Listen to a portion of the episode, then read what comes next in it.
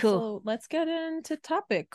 Okay, so before we get started, if you want to introduce yourself, tell everybody what you do, who you are, all of that. Yeah, I'm Melissa Lapides, a licensed marriage and family therapist, and I specialize in trauma, like emotional trauma and attachment wounding. Wow. Okay. Okay, That's so amazing. so now when you say you specialize in that, like that's like your population of people that you deal with. Yes. Um, what type of stuff? This is what I want to know. Is like what sort of things do you see? What sort of trauma do you see? Yeah, so a lot of it is people who grew up with parents that have personality disorders or people that grew up in abusive households, people that have been in narcissistic abusive relationships. Um, what else? That's pretty much my population right there. So you're dealing with a lot of um aftermath of like so you know a lot about narcissism. and all the personality disorders and the trauma that comes along with being in relationship with anybody that has a personality disorder whether it's family member spouse business partner whoever See, that's the one thing that I'm really intrigued to go on because not a lot of people realize that they're in a narcissist relationship or they have, whether it be a husband, a wife, uh, a friend, a parent, um, that if we could touch base on what they need to, what, what, um, what am I looking for? What, What are the signs? Yes, that what you signs like do how they do you know you're dealing with a narcissist? Like what are the because there's different types of narcissism too, right? yes, I think so. absolutely. There are definitely different types. Like some are covert and some are more outright right? And so it's very tricky especially if you grew up in a household like that how are you supposed to know that anything's wrong if that's all you know from the time Right. you're a child, right? And so that becomes the norm. And when we talk about what are the signs, it's confusing. That's the biggest sign is that your relationship with this person is confusing. And Mhm. we don't have to be confused in our relationships. Our relationships, healthy relationships, are safe. We feel good in them. We're not questioning ourselves in them and they're nourishing for the most part, right? You have small ruptures, but you repair them pretty easily. When you're in a relationship with somebody that has a personality disorder, it's very confusing. You constantly are spiraling in your head. You're wondering if this is you, if this is them. And the nature of the connection is just confusing because sometimes it's one way and sometimes it's another way and there's Mm. no consistency.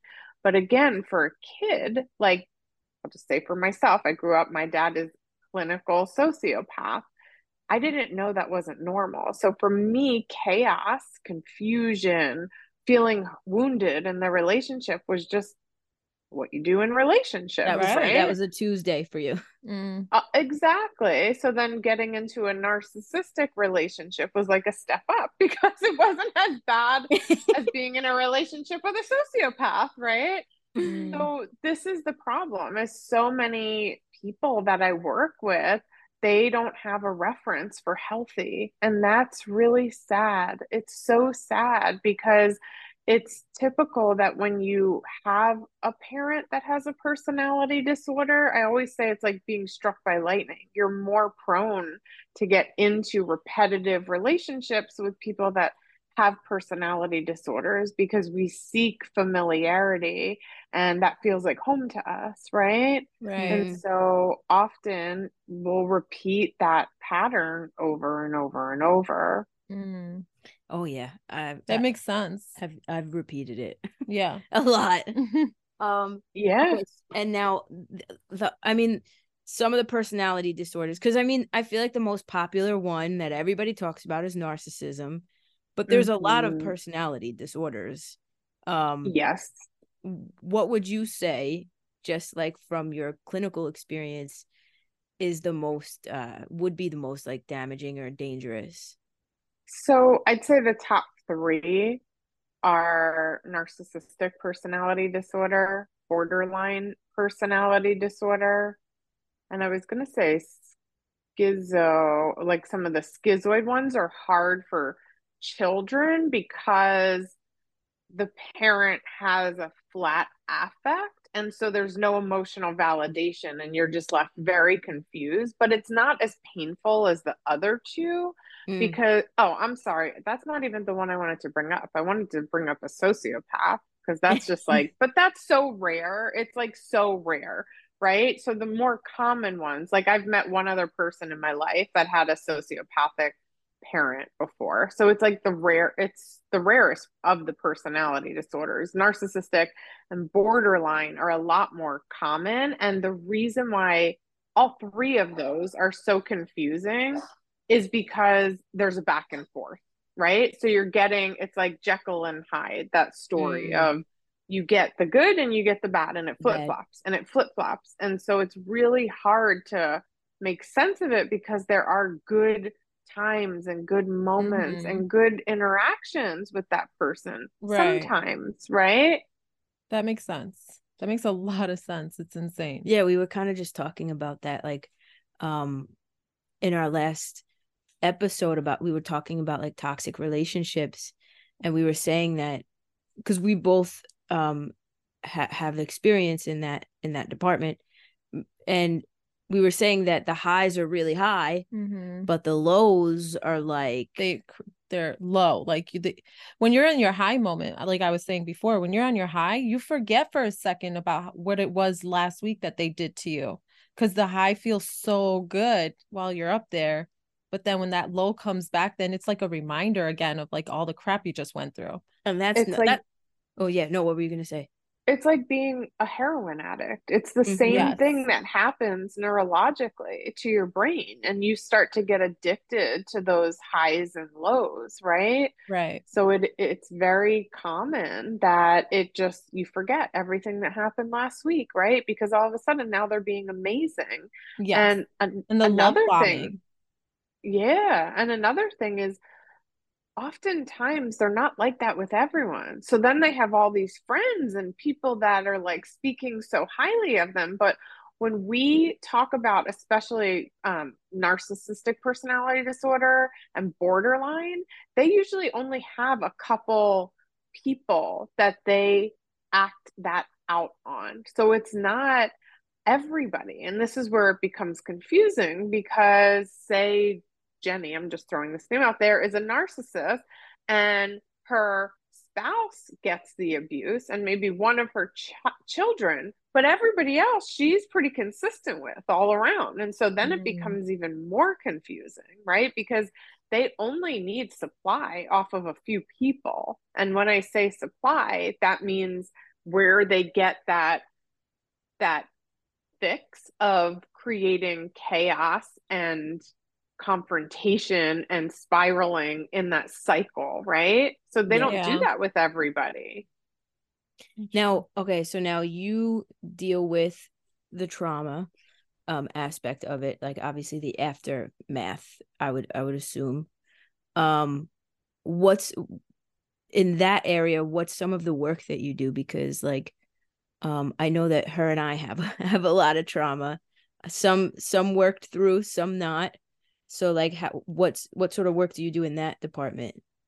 Yeah, so a lot of it is first of all normalizing and validating that experience and really giving a lot of psychoeducation because people that are in it and I know I could speak from my own experience like you don't even know that this is all textbook stuff, right? It's not like you're alone or imagining it. So giving people information and educating them on this is so helpful because all of a sudden you're feeling really validated. Can you remember the first time picking up uh, some article or something on narcissistic abuse and you're like, oh my gosh, like I'm not imagining it, right? Like this is yeah. real.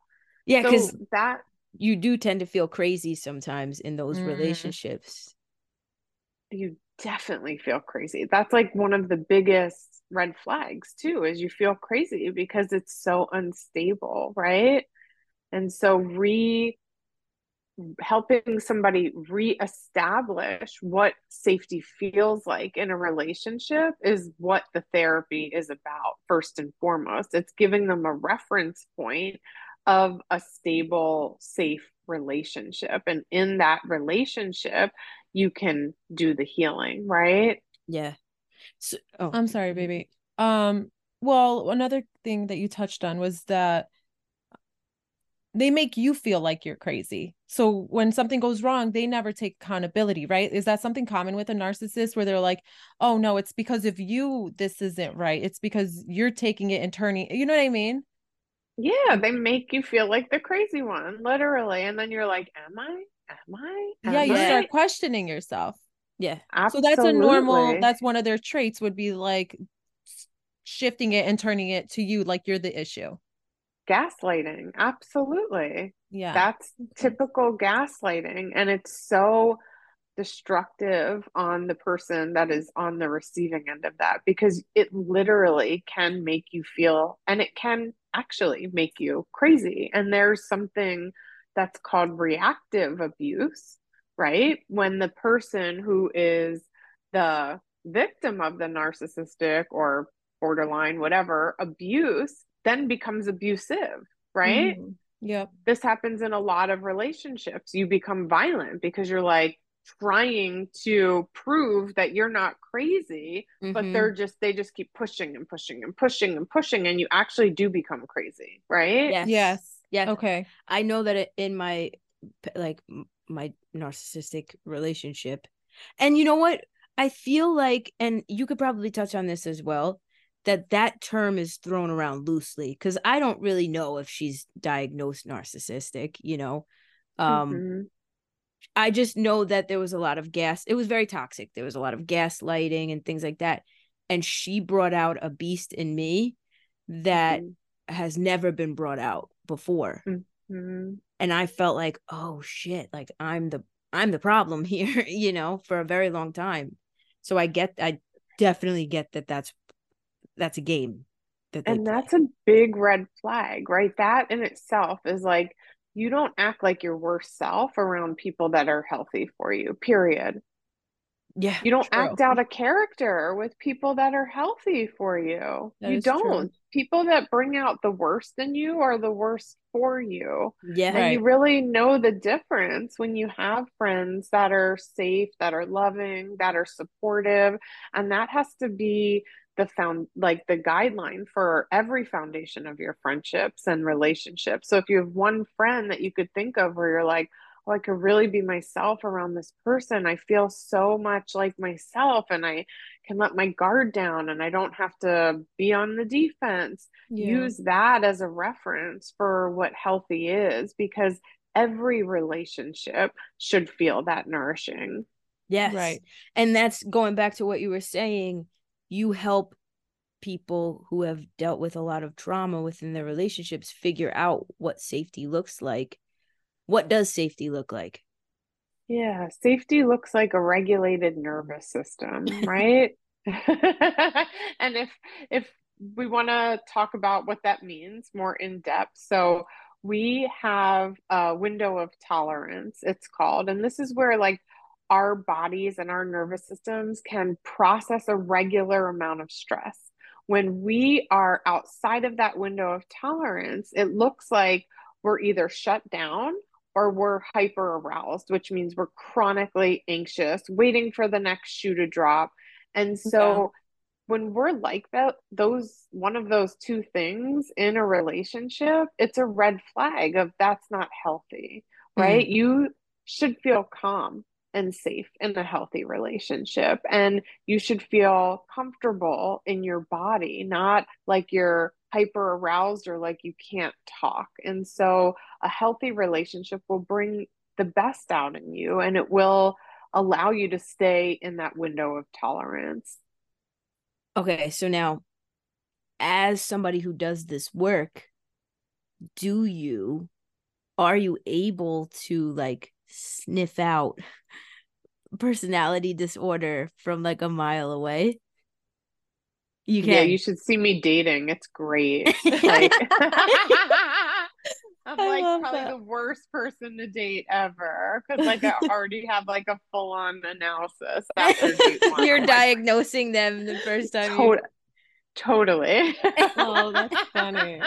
So, what are like some of the signs to look for, even in friends and stuff like that? Like, I guess you it, it, you said nar- uh, narcissistic personality disorder, BPD, right? Borderline.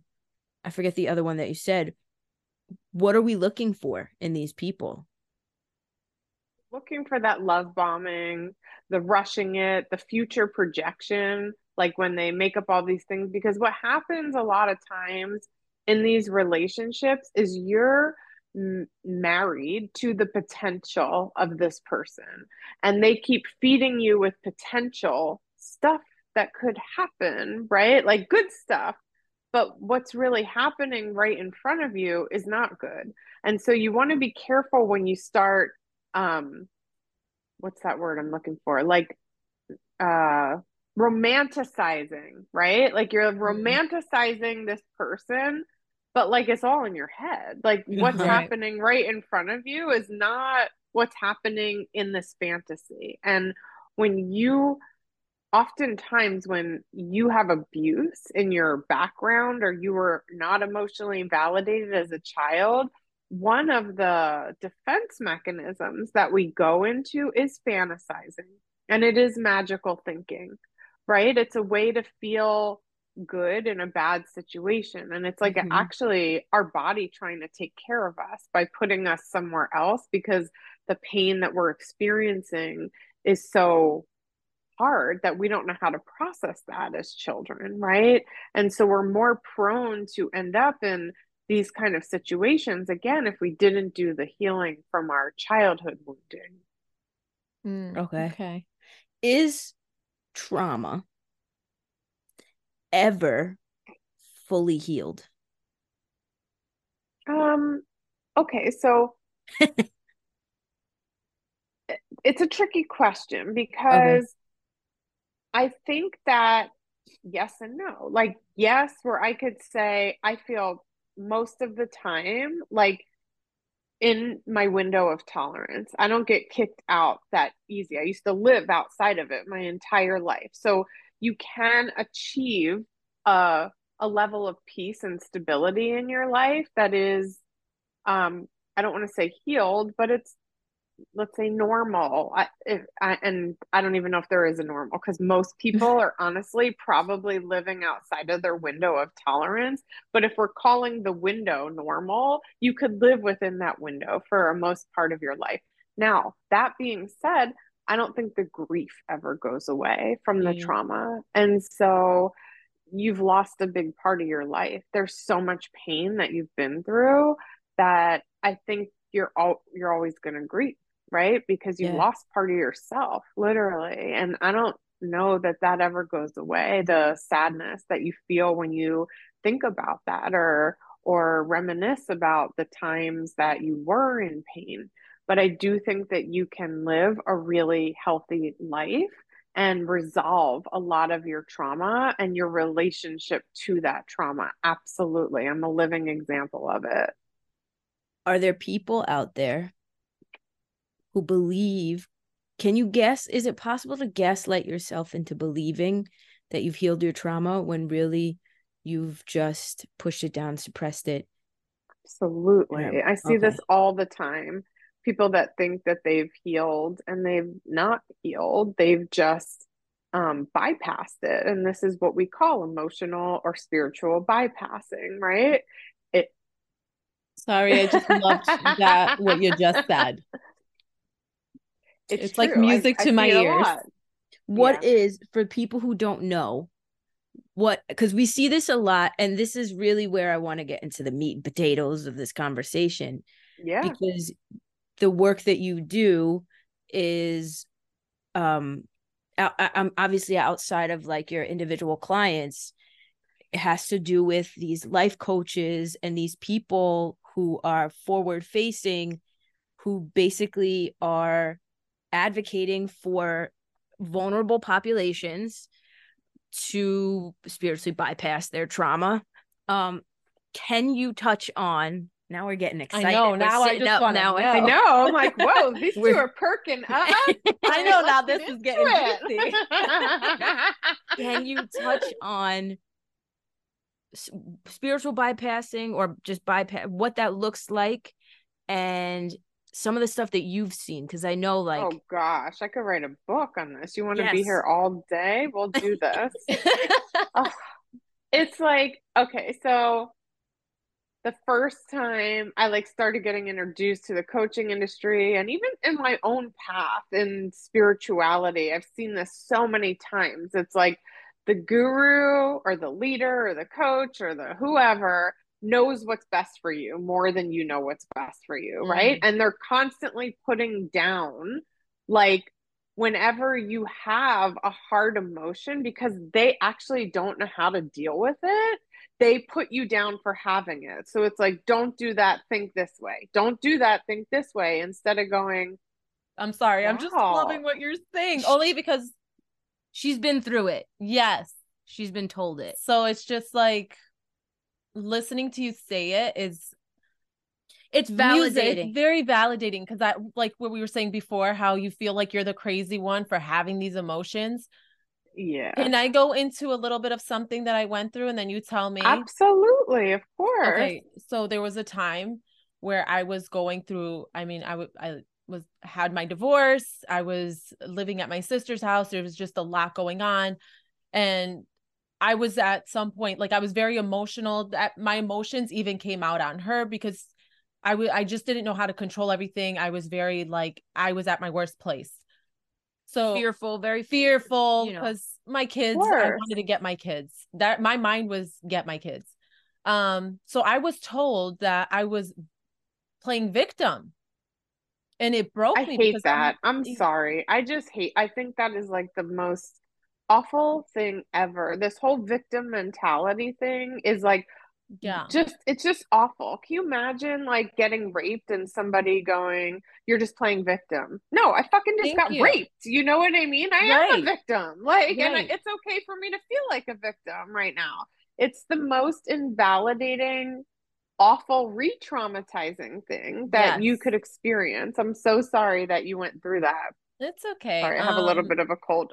no it's okay no so hearing you say this makes me feel like me having those feelings i wasn't it was okay i don't have to play robot i don't have to put on a a, a strong face and just act like nothing's wrong. But this is a direct cause of this um this really toxic self-development community that touts the these these principles of like well just think positive and like what have you like i want to what are some of the things you hear see like i would love to get into it Oh, absolutely. So it's that. Just think positive, or you're not working hard enough, or you gotta, you know, just be higher vibe, or you're too low vibe, or you know, you you gotta raise your frequency, or what else? Um, you just gotta pull up your big girl pants and get over it, kind of thing. This is all the jargon that goes around the personal development and spiritual communities that is so toxic and so mm. not trauma informed. yes. Very. And like how does this affect those people like my girlfriend like even like myself? I mean we've all dealt with some sort of trauma i would imagine. How does it affect these people who are actively going through shit Yeah, it's more of what damaged them in the first place, usually, right? And so, again, it's familiar. You're familiar with that kind of emotional abuse. And there's something in you that buys in because you're used to being in that kind of dynamic. And so, it's the perfect fit and if you look at it, and I'd love to like take actual statistics at how many of these personal development and spiritual leaders actually have personality disorders, because I would guarantee it's a really, really, really high number. yeah Literally, I'm not even messing around. Like I'm not saying that lightly. I, believe think it. it's true. Yeah. And and then the people that they attract, and I do a lot of damage control in this area of people that end up up and wanting to heal from spending 10 20 30 thousand dollars on these personal development leaders. I mean it's it's mm. really bad. It's financial abuse. It's emotional abuse. Yep. they take the wounding of so many vulnerable and a lot of times it's young women you know? It's these young women that are in between the ages of like 25 and 40 and they have unhealed relational trauma and these you know high vibe coaches personal development leaders say they have the answer to everything it's like the old cult guru mentality mm-hmm. destructive mm-hmm. cult dynamic psychology behavior and yeah. it's it's so toxic so are we supposed to be like idolizing the people that are supporting us. So that's like a big red flag. When you like want to be that person and they're like you could be like me if you just follow my hmm. four step protocol right? It's like is that really the goal? That's not how therapy is built. It's like a client centered relationship. You're right. you're following the client. The client you're not the savior here. That's like a huge red flag is like especially all these this is what really bothers me these girls that are like you can make a hundred thousand dollars a month if you just do these things. And then these girls sign up and they're like well you have to raise your vibe or you're not like working hard enough or mm. you and it's like this victim like what do you call it? Blaming. like shaming. Yeah. Shaming and blaming that and then the girls are like oh my god i gotta work harder. I gotta raise my vibe. And like there's no real healing happening. Yeah. there's no real trauma cleanup happening at all there, and the truth is is yeah no what were you gonna say is those people don't want to get their hands dirty like mm-hmm. they don't mm-hmm. want to get their hands dirty in it they don't took, took, the words right out of my mouth mm-hmm. yep Very there's true. no real work happening. There's no real like what do you think of the idea of like shadow work as well? Like this this is a huge buzzword now as like shadow work. Uh, and I know I think it was coined by like Carl Jung. Carl Jung, yeah. It, it's like an old psychological principle and I do think it's great to look at the parts of yourself that you haven't been able to look at in your unconscious but i don't know what like if there's like a new agey kind of shadow work thing you're talking mm-hmm. about yeah. Uh, yeah a lot of these spiritual uh coaches or these self-development coaches are using shadow work as like and and it's different if you go through each one each person like this person says you got to do this that person says you got to do that and like it's different for everybody so there's no one size fits all but it's like what the fuck is it even? Like what even is it? You know like well if you work with a jungian therapist they right. help you bring up what's not in your consciousness and it's kind of like opening your self-awareness to parts of yourself that may have been um like repressed because of whatever you've been through. But i don't know how these you know new people are using it as a tool to help their clients i don't i've heard it so many different times like one person was like well you just have to keep asking yourself like why so it's like i'm like you start out with for me, I have body dysmorphia. I'm feeling very like body dysmorphic or whatever. I'm feeling shame about my body. Okay, why? Because I ate chicken nuggets. Okay, well, why? Because I would like, and apparently, if you just keep asking yourself why, you get down to like the nitty That seems crazy making to me. Right. right. That's like a that's like a vortex I would never want anybody to go down. Like that's right. not really helpful. So what? It's like, so what? Like exactly where is it going like I, wh- where that's exactly my that's my point is that a lot of people are taking these actual these things that are rooted in actual psychology that have actual origins and I know shitting and pissing all over it and saying it's coaching and it's helping and I think that's also friggin' really dangerous. really dangerous. And I'm it sure should you not could- be allowed. I, I want to shut it all down. I wish I had like permission to just start like shutting people down on the internet. Like I would do anything. Like I'd be so good at that. They should definitely hire me to be like internet protection for like psychological safety because it's terrible. Like I see it all the time. Even people that are like tra- trauma informed and they're like super toxic, you know, or people Yeah. that are using internal family systems or parts work that really have no idea what they're doing. Maybe they took a class or read a book and think that they know how to use these therapeutic techniques without having any other education around it or context. And I think that's really dangerous. Mhm. Agree. I, I agree with you wholeheartedly. And I don't think that the coaching community as a whole, I think there are great coaches out there. I really do. Absolutely. That are genuine, they've put in the work. Um and so this is not to even like shit on that community.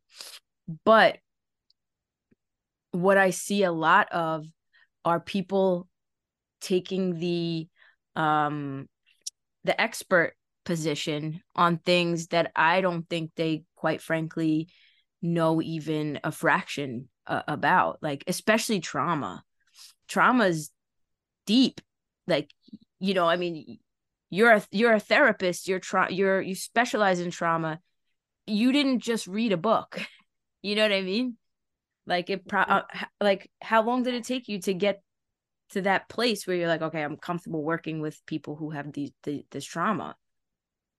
Well, I got thrown right in in the beginning of my education, so I didn't really have a choice. it was like go in the fire. I was working in like a dual diagnosis halfway house with people that had schizophrenia and Oh, and wow. were drug addicts at the same time. Yeah, I'm like, hi, I'm like 20. I have no clue what I'm doing.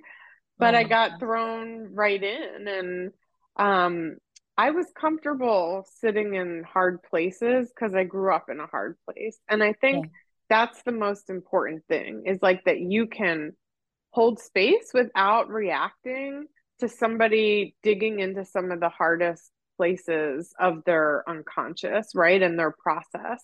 And a lot of these people that are bringing trauma up in other people, they have the agenda to shift it or take it away. And that's not really how trauma heals. It's not like you're going to use your technique and just shift this trauma out of mm-hmm. somebody, right?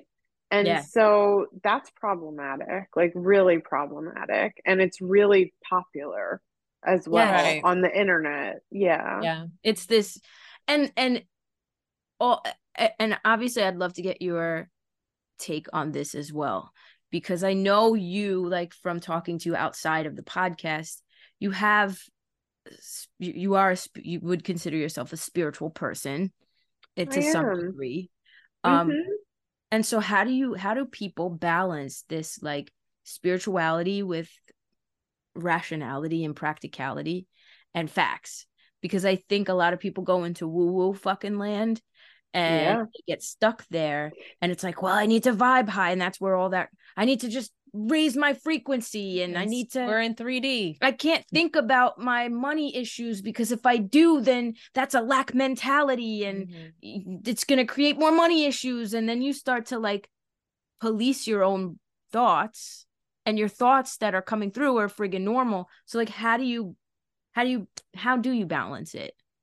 Yeah, you have compassion for yourself. It's like, oh, wow, that's really hard to be thinking that. This is how I teach my clients. You have money trauma, and you're like, oh my God, I'm like so upset because I keep, and it's like, no, stop and hold yourself right here. That's really hard to have those thoughts.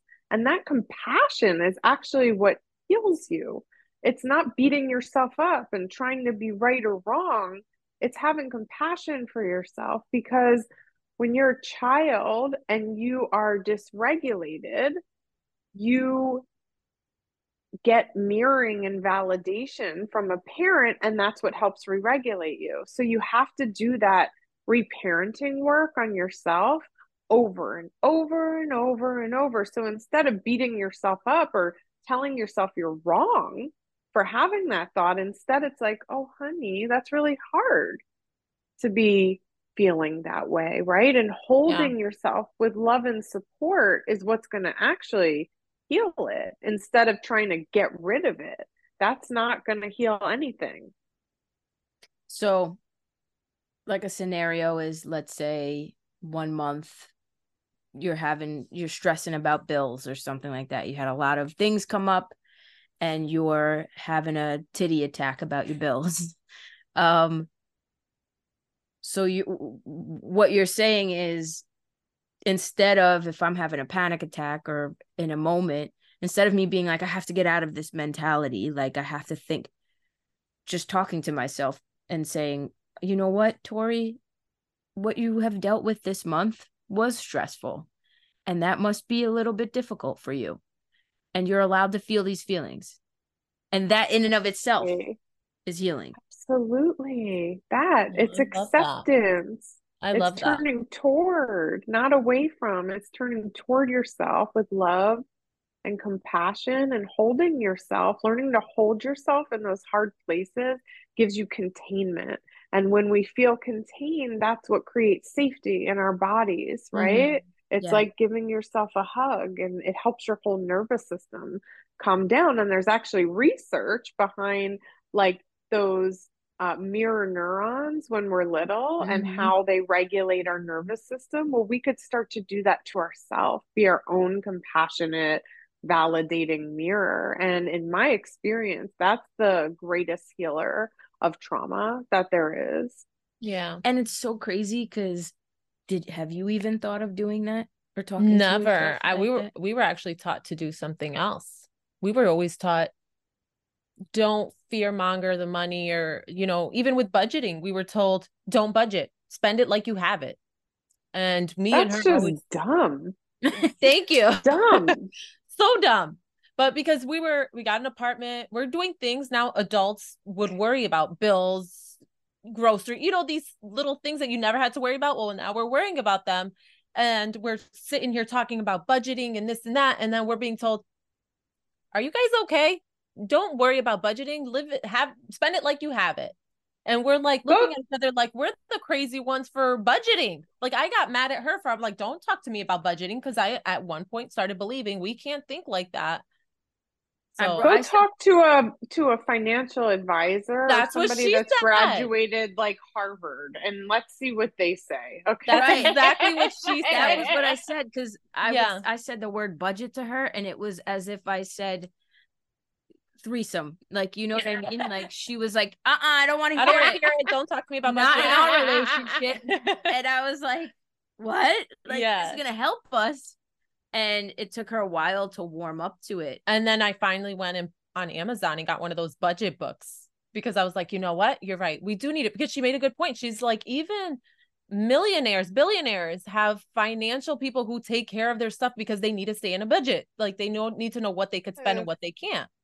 So I was it's like, only she's internet right. guru financial people that tell you to do something different. And it's like it's so bypassing and it's so dangerous actually yes. because it's like these are practical strategies to create a safe and healthy foundation for yourself and so right. without these very basic principles and like you could couple that with being spiritual and having faith in the universe or a higher power that things are going to open up for you and holding the vision for yourself and right. all of those things it's the both and. It's not come away from reality and just go up in the clouds. It's have a foot in reality and have a foot in your vision. You know yes. what i mean? And your connection with the universe or god or your higher power whatever you want to call it but make sure your feet are on the ground still. Mm-hmm. Like or you're gonna fly away right? Right yeah right I agree. And and I think a lot of these spiritual teachers, because I really don't think they're teaching much other than how to create how to suppress your trauma, really.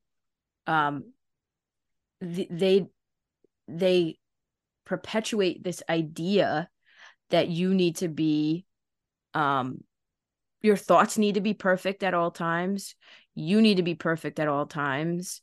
And that to me and i looked at her and i was like this isn't reality. Mm-hmm. like you know this is not rooted in reality. We live on this earth.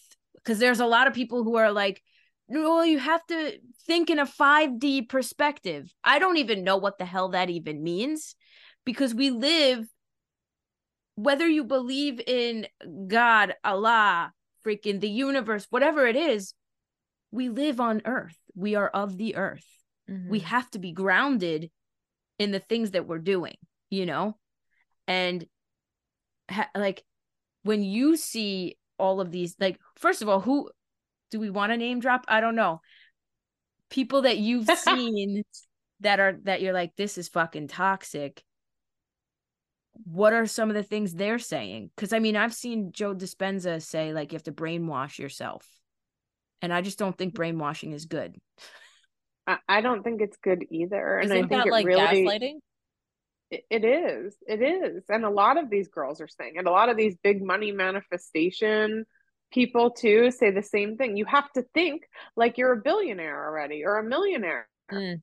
And they're telling this to people that can't pay their bills so just right. you, should, you got to invest in me and think like you're already there right so it's a mm-hmm. big manipulation usually that ends up being to pay them like literally they tell you this and then it's like you got to just invest like you're already there and yeah. now there's this whole slew of humans that are in financial debt because they've given thousands of dollars to these money manifestation people that are yep. telling them like they need to think that they're already a millionaire. How about let's resource these people into community resources and social services yeah.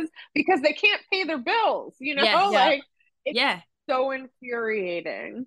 And, I agree. And that for me has always fucked me up because it's like, how do you not pay attention to your current circumstances? Like, especially if your circumstances are currently struggle of like financial struggle. You have to, it's almost like getting a cancer diagnosis and being like, don't think about it. Don't pretend it never happened. Like, mm-hmm. and just right. with life. No, you have to tackle that. Just picture yourself being 100% right. You're right. and you want to picture yourself being healthy, but get fucking treatment at the same time, right? Exactly. Absolutely. Absolutely. And a lot of these people are basically saying, just ignore it, basically. Don't think in from that victim mentality. Don't think from that low vibe place. And these people are not getting help because of it. They're literally just ignoring their trauma. I've seen really worst case scenarios where people get into really bad, detrimental places and really um, their mental health goes downhill because they're wrapped up in these kind of uh, mentors and coaches and spiritual teachers. It can really take one to bad places after they start to wake up from it and realize how much damage was really done. A lot of emotional damage and financial damage as well. Mm-hmm. so what is like like worst case scenario people get uh like mentally they're not okay? Psychosis. I've seen psychosis before. I've seen um, people end up in inpatient after being in situations like this. So i've seen I used to work in a clinic in Mexico where even like a, a, lot of these fake spiritual medicine men would do these medicine retreats and they have no no uh like credentials and they'd crack people open and leave them wide open. There's no integration. There's no processing. And we see a uh, this is another big thing we see in some of these big personal development teachers is they come out and you know it's like a show and they start cracking people open in front of like whole crowds of people and it looks like a breakthrough because they've cracked you open and you're crying and now you've realized it was your mom that messed you up and all this stuff and it's all emotional and it looks like such a big like opening transformation but what happens after that who's following up with this person who's mm. responsible mm. for this person i've okay. seen that happen so many times too. It's like cracking people open is the easy part, but holding space for them for the long haul is the hard part. And these people aren't doing that. It's like sign up for my next program, sign up, but they never really give you the healing. It's just more cracking you open without healing. Is that that's performative and calculated, right? Because Oh yeah. Okay.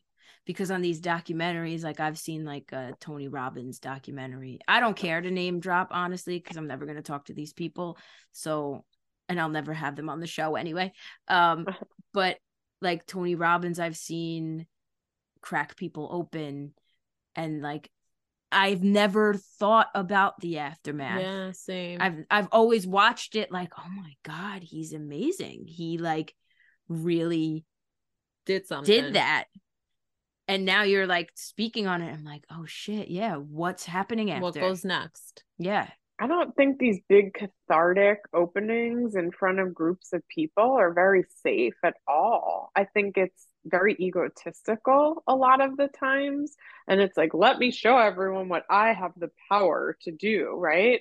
And that's not humble. That's not supportive. That's really damaging. Even though it might feel like this person had a huge breakthrough because they have an aha moment, Mm. That's not the hard part being a helper. The hard part is sitting with them through picking up the pieces yeah. after that because it's not just like, and this is what a lot of these people do. They give you these realizations, but they don't help you clean it up, right? right? And when we're cracked open, there's a lot of cleanup that needs to happen. And then they don't want to touch that. They don't want to touch that messy mess, right? They'll just crack you open, but don't want to touch the mess. Mm-hmm, right. Mm-hmm. They're gonna make the mess, but they don't want to clean it. Right. Exactly. Yeah, that's messed up. So, what are people, in your experience, what should they be?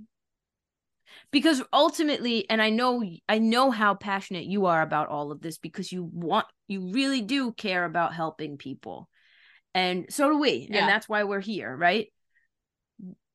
So, how do we combat this or how do we educate people who may be listening or watching and like help them for the future to see like this is what you need to be looking for in a good coach and this yeah. is what to avoid this is the these are yeah. the talking points to avoid like what would you say well i wrote a whole book about it i co-wrote ah. a book actually about it so it's ethics for coaching the four pillars of ethical coaching and you could get it for free. It's a it's a free download on um ethicsforcoaching.org and you could I mean it's like an 80 page book with examples and scenarios and all the things that we see happening in the industry that are um, very manipulative and persuasive and dangerous and abusive Nice. I forgot. Yeah, you did write the book. Okay, I'm gonna leave. I know for people. Yeah, we should put that in. We'll put the link in there yeah, for everybody so that they can mm-hmm. read on their leisure.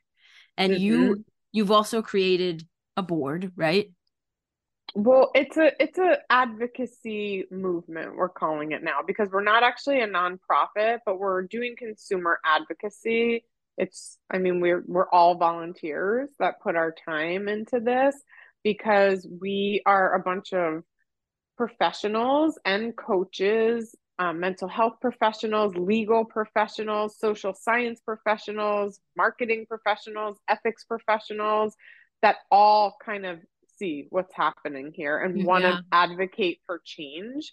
And so, in order to do that, we've been volunteering our time to uh, come up with the book and help educate people and take this stuff into um, get laws change. So the attorneys are working on doing law change and educating people on the laws around this the problems. So we're definitely making uh movement. It's slow, but you know, we're all volunteers and we meet like once or twice a month um together to talk about next steps and it's definitely moving forward. So I'm really excited about it and I really feel in my heart like in five years this stuff is going to be banned off the internet. Like oh, it's not going to be allowed. Oh it, it is. because it's it definitely is.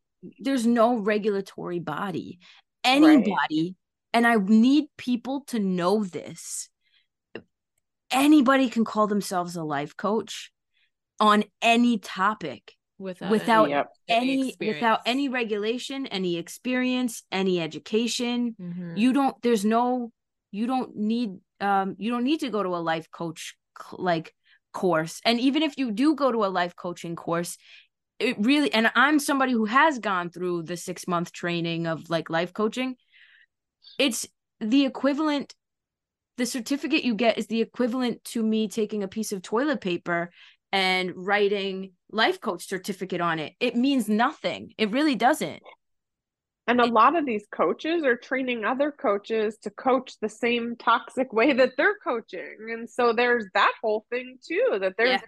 multi-million dollar schools for life coaching that are literally passing on those manipulative methods that spiritually and emotionally bypass and now we've got this whole MLM going on of yeah. like coaches coaching coaches on how to coach, right? Mm-hmm. And this is so problematic too because What's, it's just a shit show.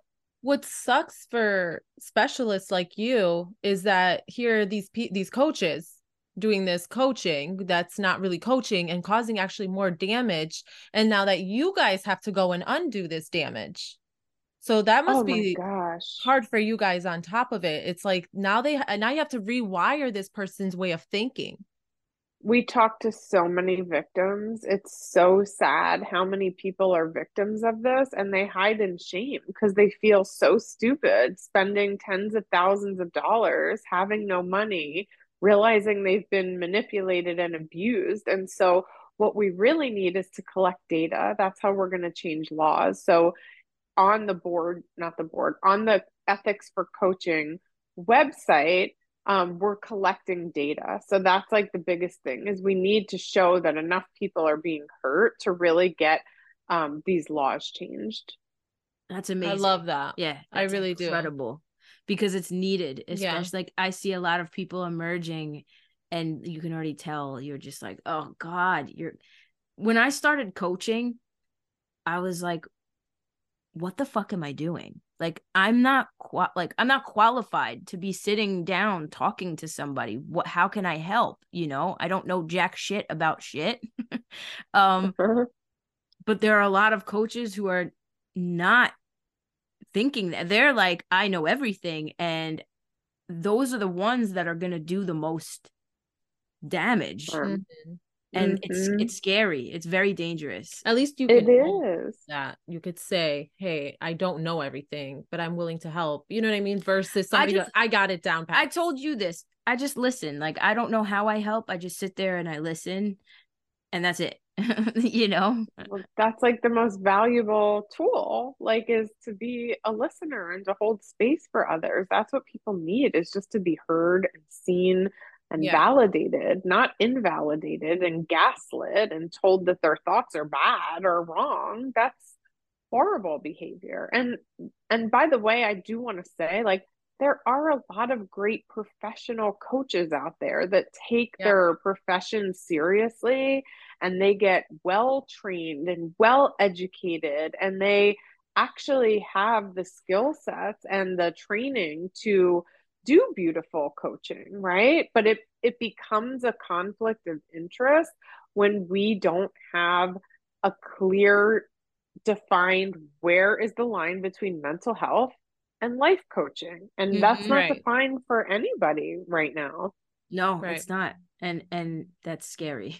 So i mean w- one life coach can have a different experience from whoever they're coaching than that person can. And what they could be doing is a lot more like trauma to that person because whatever they experienced might not be might have worked for them but it's not going to work for everybody you know? And maybe it didn't like maybe it worked. Maybe it maybe they because i think there are a lot of coaches out not a lot but i've seen some coaches out there who are saying they've you know healed their trauma or they've helped their trauma in certain ways but i think they've spirit they've spiritually bypassed their trauma and believe that they're healed when really they're just suppressing and they they haven't themselves snapped out of of it or woken up. Does that make sense? Absolutely. Yeah and and sometimes the defense mechanisms against the trauma are so strong that that's what actually causes personality disorders a lot is like the the defense mechanisms are so strong. Like they'll never feel that pain that they're really experiencing. They bypass it so much that it actually becomes productive and it looks good. You know what i mean? Yeah. Yeah. Yeah. Absolutely. It's scary it really is scary. It's very scary. Um, okay, so now I want to just take some of your time. Yeah, yeah, go ahead. Uh to ask some some good questions that people actually like a lot of people had some really good questions. They were excited. Yeah, they were when we, when we told them. Oh, that's awesome! Yeah, they were, really, they were really, and you're our first guest. Yeah, so. welcome. Oh thank you. I feel so honored. Thank you. Honestly, we so feel excited. honored. Yeah, thank you for being honored. on here. Um, so Lisa asks, are there? We kind of touched on this, but um, are there degrees of narcissism, like, uh, meaning very subtle versus not so subtle? I mean, there's covert narcissists and ones that aren't covert. So some, and I think almost the one that's more subtle is more dangerous because it's not as obvious. You know what I mean? Mm-hmm. Yeah. And they, so, yeah, there's definitely different degrees of it, but I'd say it's just all hard to be in a relationship with. Mm-hmm. Agreed. Now, the next question is what is and i think you might what's the best way to deal with your triggers from a past trauma once the trigger has been identified yeah so the first part is identifying it it's like okay here it is i'm in this place right and then learn to show up for yourself there again it's like oh wow honey this is really hard to be going through this and to hold yourself in that place and take the time to really show up and support yourself versus going, oh my God, what do I do? Right. And that mm-hmm. like sets you in a spiral or trying to push it down. Right. And so a lot of people will even beat themselves up for feeling the way they feel. And there's nothing healthy about that.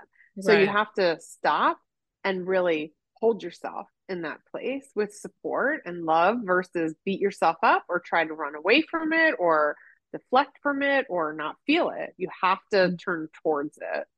I love that. I love that. And by the way, Sasha Cordell was the person who answered asked that question. Um let's see. Let's see. Mm. No, I, I asked oh, okay, that one. Sorry. Oh, your cousin Kara.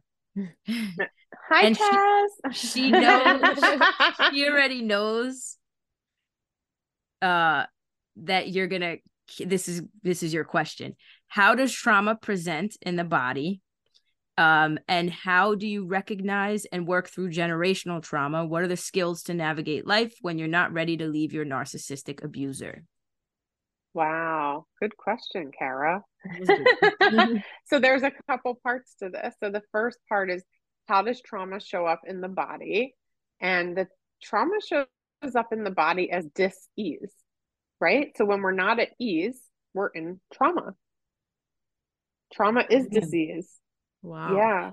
Would you say okay? So you say dis-ease as is as in like you don't feel at ease internally. You're okay. anxious. You're depressed. You're anything that doesn't like feel at ease. And I'm not saying there aren't clinical like not every depression is because of unresolved trauma either, right? Yeah. There and so this is where I think it's really important to have a clinical background because we always want to assess for medical reasons, for, you know, hormones. Like there's so many different things at play, but if it really is trauma, it shows up as being dysregulated inside. Like you don't feel calm. You're like anxious and dysregulated is the word. It's not you can't make clear decisions. You're confused. Mm. Um, a lot of times it feels like your heart's beating really fast or you're completely shut down, right? And so we can have a lot of uh, subtle sensations in our body that are telling us that we are in a trauma response or that we are triggered. And so, this is where I love somatic psychotherapy, and that's like my jam is helping people to get into the nuances of what they're experiencing so that they know their signs, right? Of like mm-hmm. when you're in your trauma yeah. and you're outside of your window of tolerance. So, um, there's also been a ton of research now in major universities that link like autoimmune diseases and trauma. So we know that, yeah, yeah, a ton. That makes sense.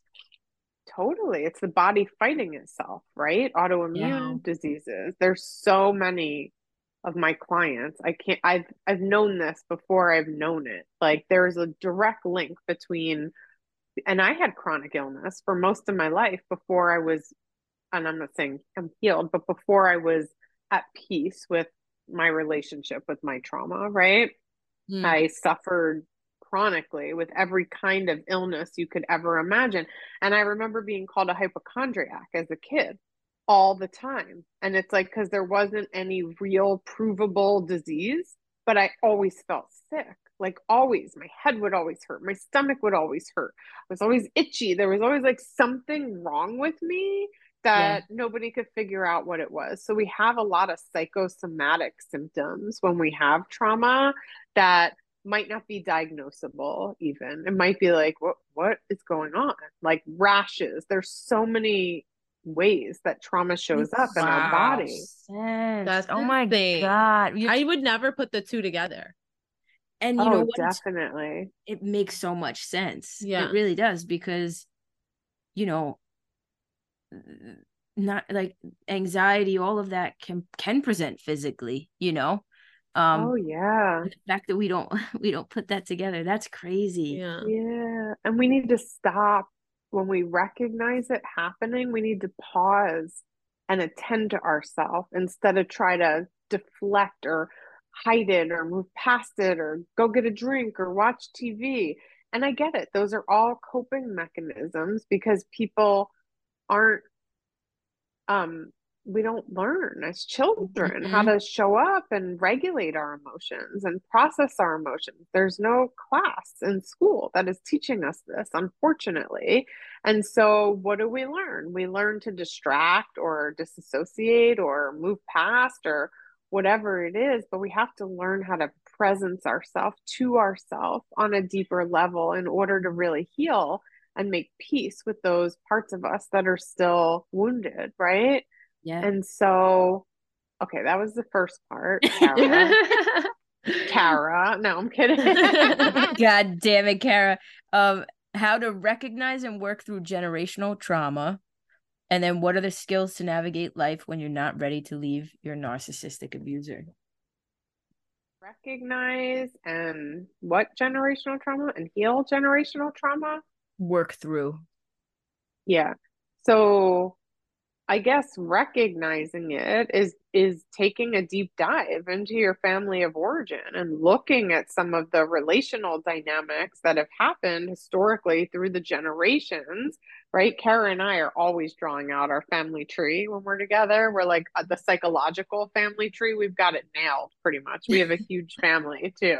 We're like, "Oh my gosh, there's just like so much information you can get by literally like looking at the psychological makeup of your family tree, yeah. right? Mm-hmm. And like we see some of this generational stuff being passed down, like just for instance, like even people that have had immigrants as grandparents, like I did, right? And like they come here and they're in survival mode. So a lot of people that have immigrants that are first generation or second generation here your parents and grandparents came here they were just trying to survive and they really right. were in survival mode so then you take on that trauma of being in survival mode because that's how you learn to be as a child mm-hmm. it's like gotta Wild. eat everything on your plate right gotta yep. there's never gonna be enough like all that kind of stuff does get passed on generationally and so there's even been a lot of research around um descendants of ancestors who were in the Holocaust and how the DNA and the genes have changed and the psychological makeup of the whole race and culture because of the trauma that they went through collectively. So it's so interesting. And that's like the study of epigenetics, too, where I know Dr. Joe talks about that, but it's like our genes change when we've been through hard events and that they can actually change back with change the back. work, not by bypassing it, but we're malleable in that way of we can reverse the generational trauma that we have taken on from our parents. I'm not saying it's quick or there was a magic cure, but we could start to identify and work on that stuff for sure. Awesome. Hell yeah, I love I that. love that. Um uh what are the skills to navigate life when you're not ready to leave your narcissistic abuser? Is that still um Kara? That's still Kara. Oh, okay. Yeah. What are the skills to navigate life when you're not ready? Hmm.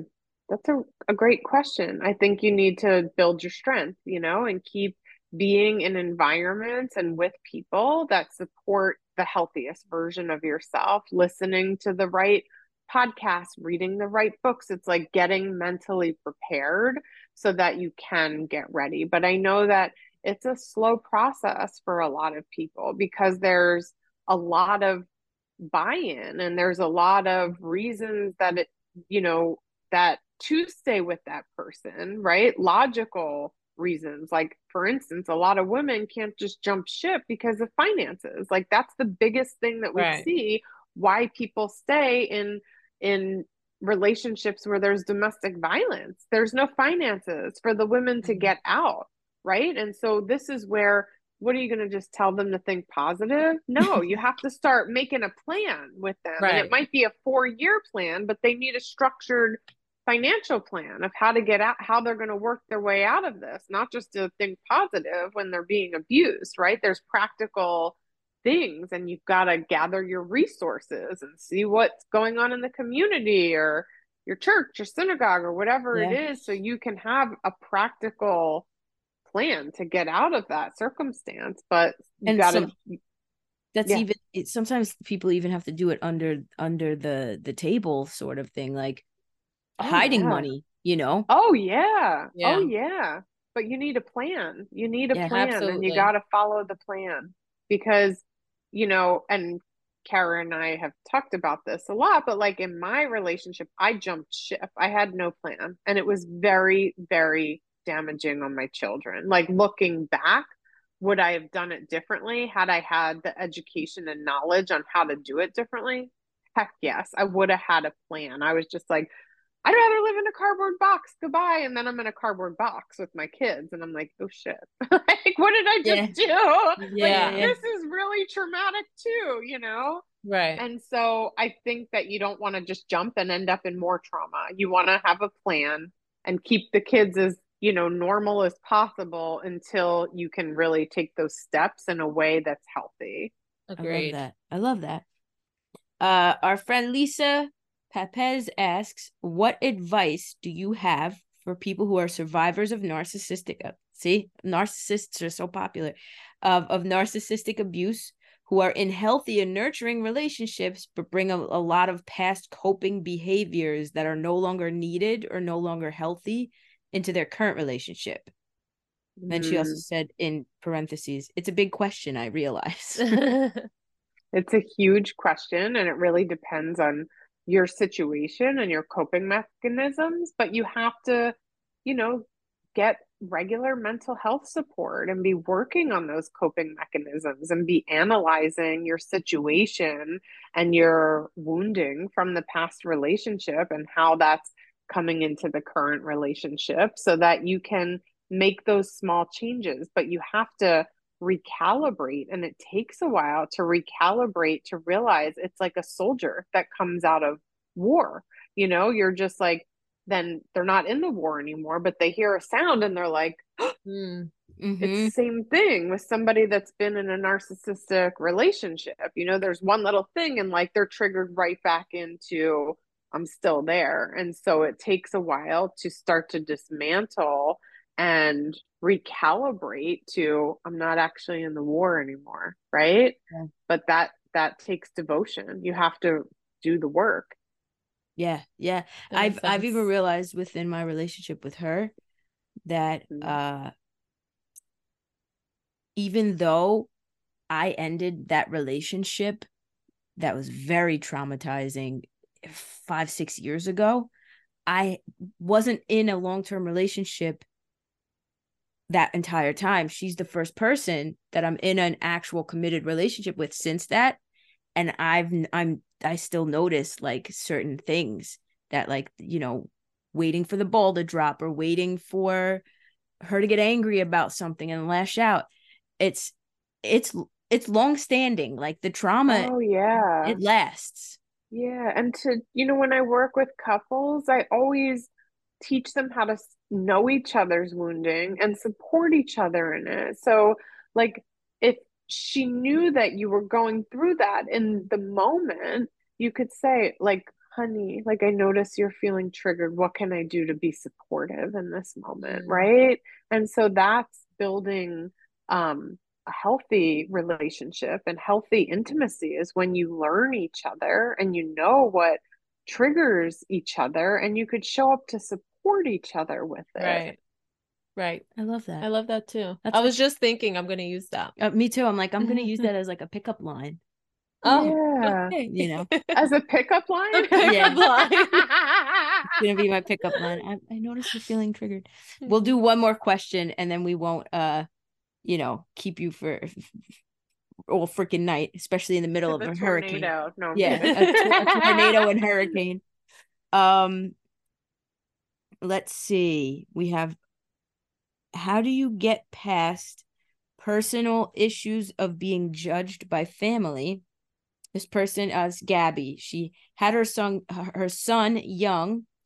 Uh, doesn't matter what her son does. She never wants to tell any of her family because she feels that they're judging her uh also because of the way she was raised from a divorced family being special needs child um struggling in school always needing help so she, i guess she just feels like she's always judged how do you like navigate that yeah and so if you really are being judged all the time you have to learn to have healthy boundaries with your family members right mm-hmm. and sometimes that looks like moving back from them and sometimes that looks like having no contact, depending on how harmful that is for you. And so it's important to look at what the impact is, how that makes you feel, and strategically moving back and creating healthy boundaries if the relationship isn't healthy.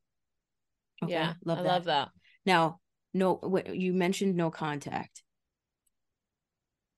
Do you think that going no contact is ideal in certain like you could just answer i guess because in certain situations it's necessary okay. yeah okay. when there's you know uh, violence or there's such deep emotional abuse that it is impacting your ability to live a healthy life absolutely um, there are definitely situations when no contact is the best route. I'm not saying it is for every situation, it's so unique.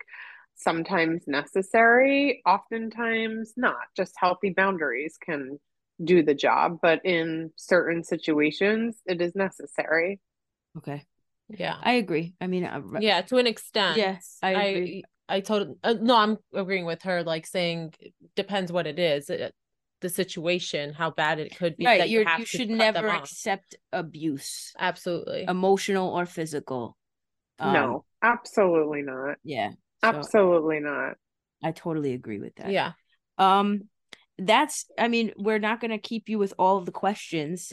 Uh, we had so many, but we would love to have you back on. We appreciate you being on here yes. as our first official guest. Thank you so much. Is there Thank anything you, you want to leave the viewers with? Um, anything you want to say, you want to touch on before we yeah, we head out? Just hang in there. Keep doing the work. Show up for yourself. Be loving and compassionate with yourself don't abuse yourself over everything that you've been through. That's the worst possible thing you could do. So try to turn that into compassion and keep going because there is healing that can happen through all of this. And thank you so much both for having me. I'm really honored to to be your first guest and I would love to come back.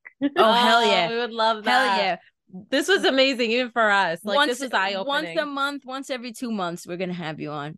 um, count me in. I'm in. I'm hundred percent in. I love it. Thank we you love so you. much. Thank you so much. Oh, thank you so much. This was awesome. And I'll be careful in the soon. Be careful in the monsoon. I know it's starting to like get a little windy and stuff, but I used to live in Florida, so I'm like, yeah, no, no, She's we're not in that bad. She's like, I, I ain't no bitch. I can handle this. exactly. So far, we're doing okay over here. well, good luck. Well, I'll, I'll text you. Okay. Bye. Bye. Bye. Bye.